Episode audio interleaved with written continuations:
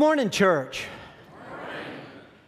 It is a great day. It's the Lord's day, and He's here with us, not because I'm so good, not because you're so good, but because He's so good. I'm thankful that where two or more are gathered, that He's right here. And He has a word for us. That word, I'm going to be reading from Matthew, uh, the Gospel of Luke. In Matthew, Mark, Luke, it's the third one in the New Testament. If you brought your Bible with you, it's about right there in your Bible. if you brought a Bible app, you can read along with me or on the overhead screen. Luke 17, I'm going to start at verse 19. And Jesus is telling a story. It may be a story you've not heard before. There was a certain rich man who clothed himself in purple and fine linen and who feasted luxuriously every day. At his gate lay a certain poor man named Lazarus who was covered with sores. Lazarus longed to eat the crumbs that fell from the rich man's table. Instead, dogs would come and lick his sores. The poor man died and was carried away by angels to Abraham's side. The, the rich man also died and was buried. While being tormented in the place of the dead, he looked up and saw Abraham at a distance with Lazarus at his side. He shouted, Father Abraham, have mercy on me. Send Lazarus to dip the tip of his finger in water and cool my tongue because I'm suffering in this flame. But Abraham said, Child, remember that during your lifetime you received good things, whereas Lazarus received terrible things. Now Lazarus is being comforted, and you are in great pain. Moreover, a great crevasse has been fixed between us and you. Those who wish to cross over from here to you cannot, neither can anyone cross over from there to us. The rich man said, Then I beg you, Father, send Lazarus to my father's house. I have five brothers. He needs to warn them so that they don't come to this place of agony, Abraham replied. They have Moses and the prophets. They must listen to them.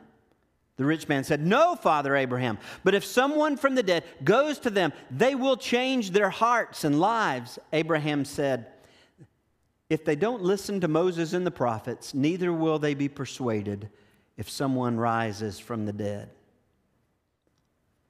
Pray with me. Jesus, we need your spirit. Not one day, not someday, this day. Your spirit breathed on us gathered here that we might not know about you, but that we might know you. It's in Christ's name we pray. Amen. When I was in college, I had a good friend named Barry. And Barry was a good guy. Barry was a hoot to be around. Barry told great stories.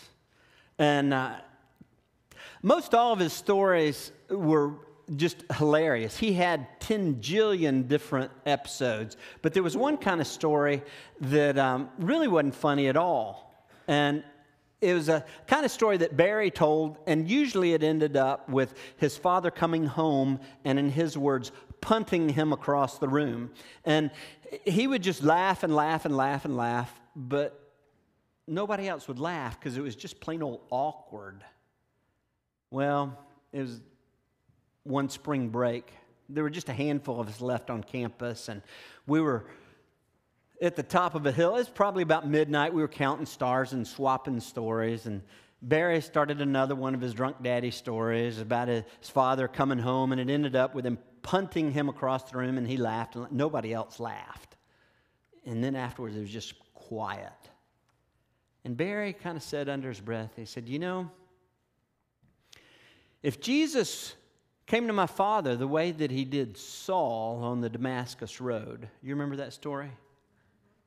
Saul was on the Damascus Road. He had been persecuting the church. He'd been putting Christians to death. The first Christian martyr that we know about was Stephen. And, and Saul was an accessory to murder. He was, he was pointing out Stephen and then throwing rocks at him until he died. And, and he was throwing people in jail. Is it, well, maybe if, if, if Jesus came to my father the way he did Saul, well, Jesus came in this, this bright light and, and this booming voice, and he said, Saul, Saul, why are you persecuting me?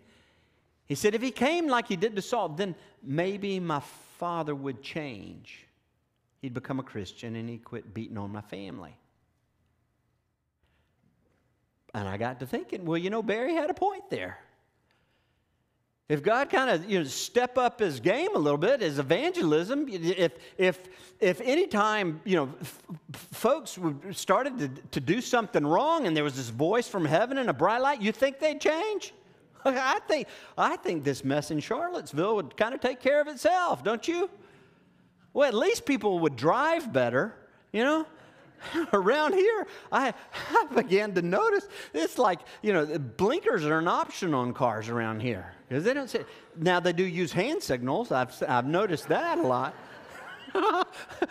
but you know if, if you know you're driving along and uh, somebody you use a hand signal that maybe you ought not and then a voice comes over the radio and maybe the inside of the car light i think people would behave i do or like Moses, you know, where you're, you're walking along and there's this burning bush just sitting right there, and this voice, take off your shoes. This is holy ground.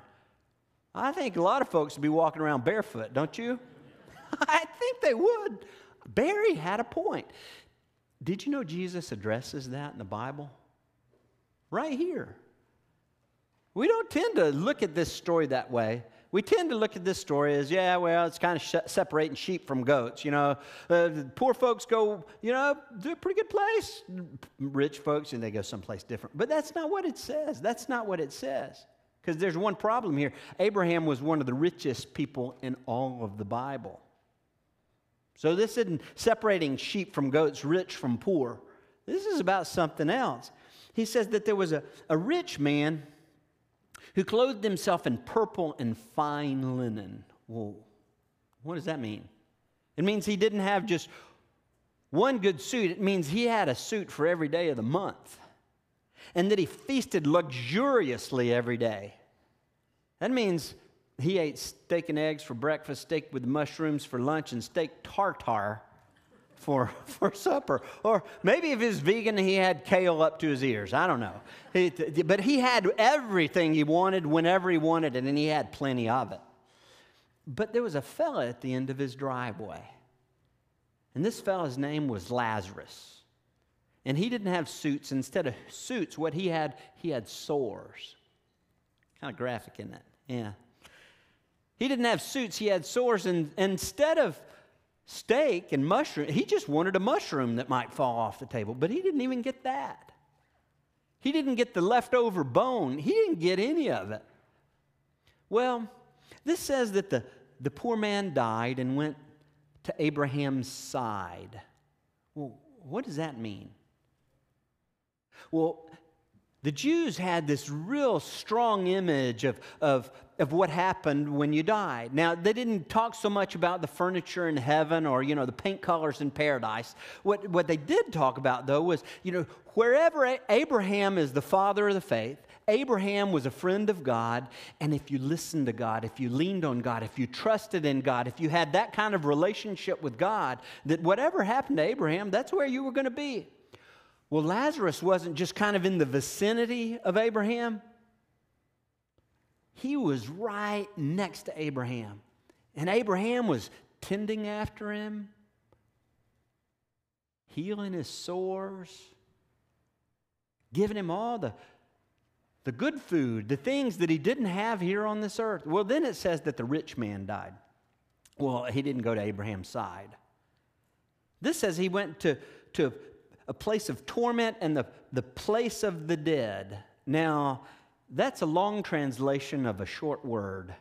The word in Greek is Hades. Sometimes it's translated as hell. Sometimes in the New Testament, that word is Gehenna, but however it's translated, it's not a place you want to go. It's a place to avoid.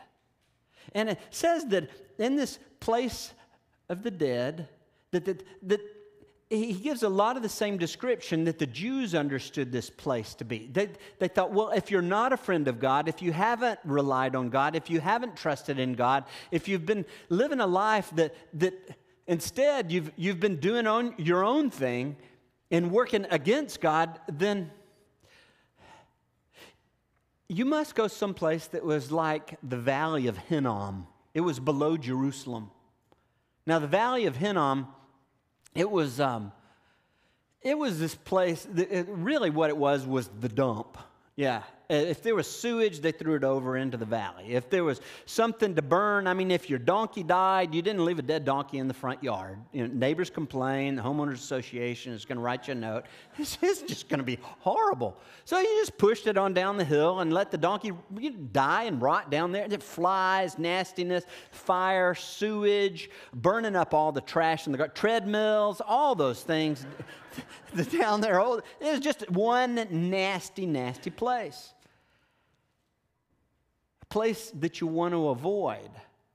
Well, that's where the rich man is. But it still hasn't hit him where he still thinks he's in the given orders business. So he looks up to Abraham and he says, Hey, Abraham, send your boy Lazarus down here. I'm thirsty. I want some water. And Abraham says to him, Child, I like that. Child, Child, remember during your life you had all the good things. You had suits, he had sores.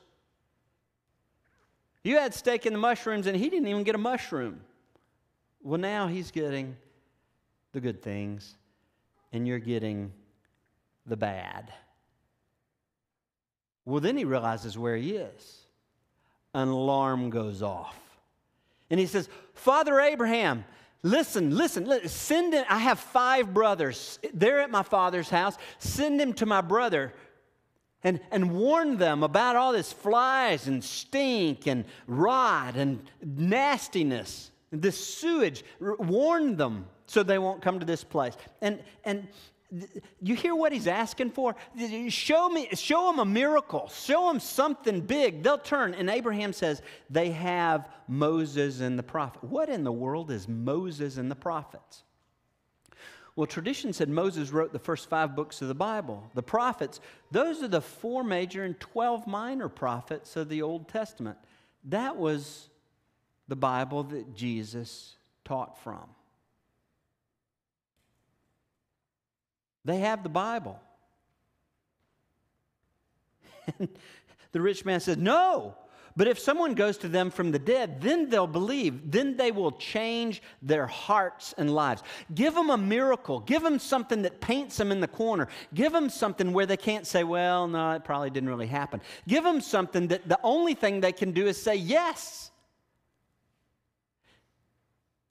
And Abraham says, If they don't listen, to Moses and the prophets, if they don't listen to what the Bible says, they won't be persuaded if someone rises from the dead. Well, Jesus is obviously talking about himself. All of the Bible points to Jesus. That if, if you don't listen to God's voice is what he's saying. If you don't listen to the voice of God from the beginning of the Bible to the end, why would you listen if someone rises from the dead? If you don't listen to God in the everyday in the ordinary words of Scripture, words of the Bible,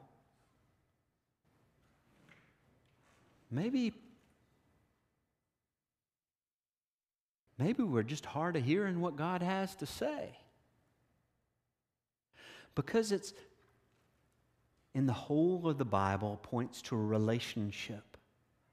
A relationship with the living God that doesn't sit off up uh, in heaven and never have contact with you or me. It's the living God who's made his home where two or more are gathered.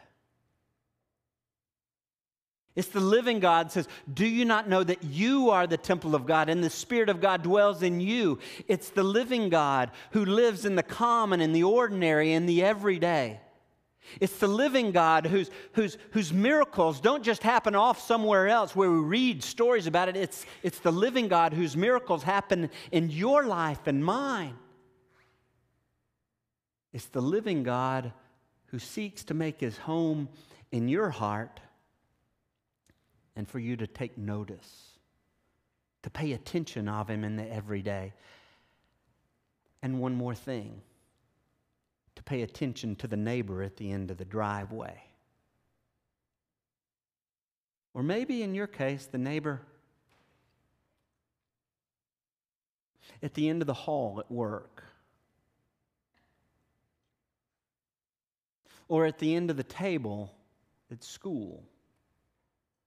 That girl that thinks she's invisible to everybody because from the time school began, nobody's spoken to her. For you to take notice. Or maybe that person down, down the street that thinks they don't matter to God because God's people have never noticed them.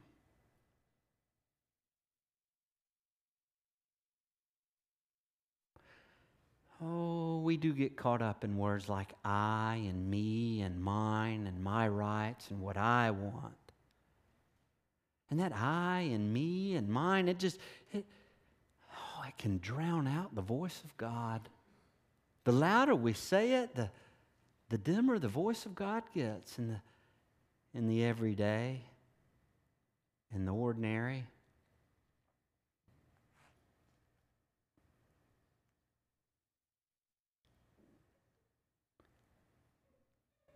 This morning, it may be that you're saying, Show me the miracle. Well, God has shown you a miracle. His son Jesus gave his life for you and for me. Not when we were the best we could be, not when we deserved it. But Christ died for us while we were yet sinners while we were as far from Him as we possibly could be. When we weren't listening, when we were filling our ears with I and me and mine, Christ died for you and for me. That proves God's love for us. This morning, it may be that, that you've sensed a distance between you and God, and you've been praying for a miracle. That miracle's happened. He died on the cross for you and me, and He rose on the third day to live His life through you in a power that we can't get any other way other than, than, than paying attention to Him in the here and the now. To paying attention to His voice in the ordinary and the everyday. To paying attention to the neighbor at the end of the driveway. Jesus forgave you and me not because our goodness, but because of His. And it may be that that, that miracle hasn't hit home for you. Well, I want you to pray with me right now. Let's pray. Jesus, there may be those here who, who don't know that miracle of, called grace. That miracle that, that has always pointed to you in the Bible. It pointed to to a pardon that we don't deserve, that we haven't earned, that point to a new life that was given to you when you rose, given by you when you rose from the grave.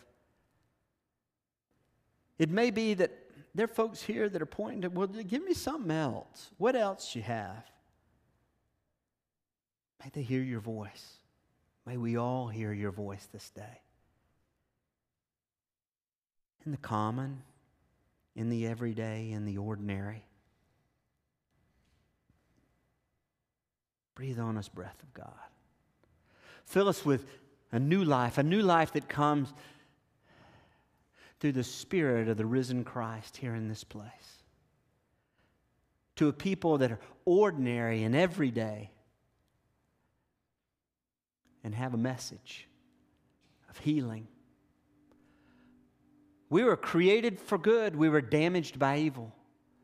We were restored for new life. And, and Jesus, on this day, may we be sent out for healing. Not one day, but this day. Sent out for healing in the everyday, in the ordinary. And may miracles happen. Give us eyes to see Him, give us eyes to listen. It's in Christ's name we pray. Amen.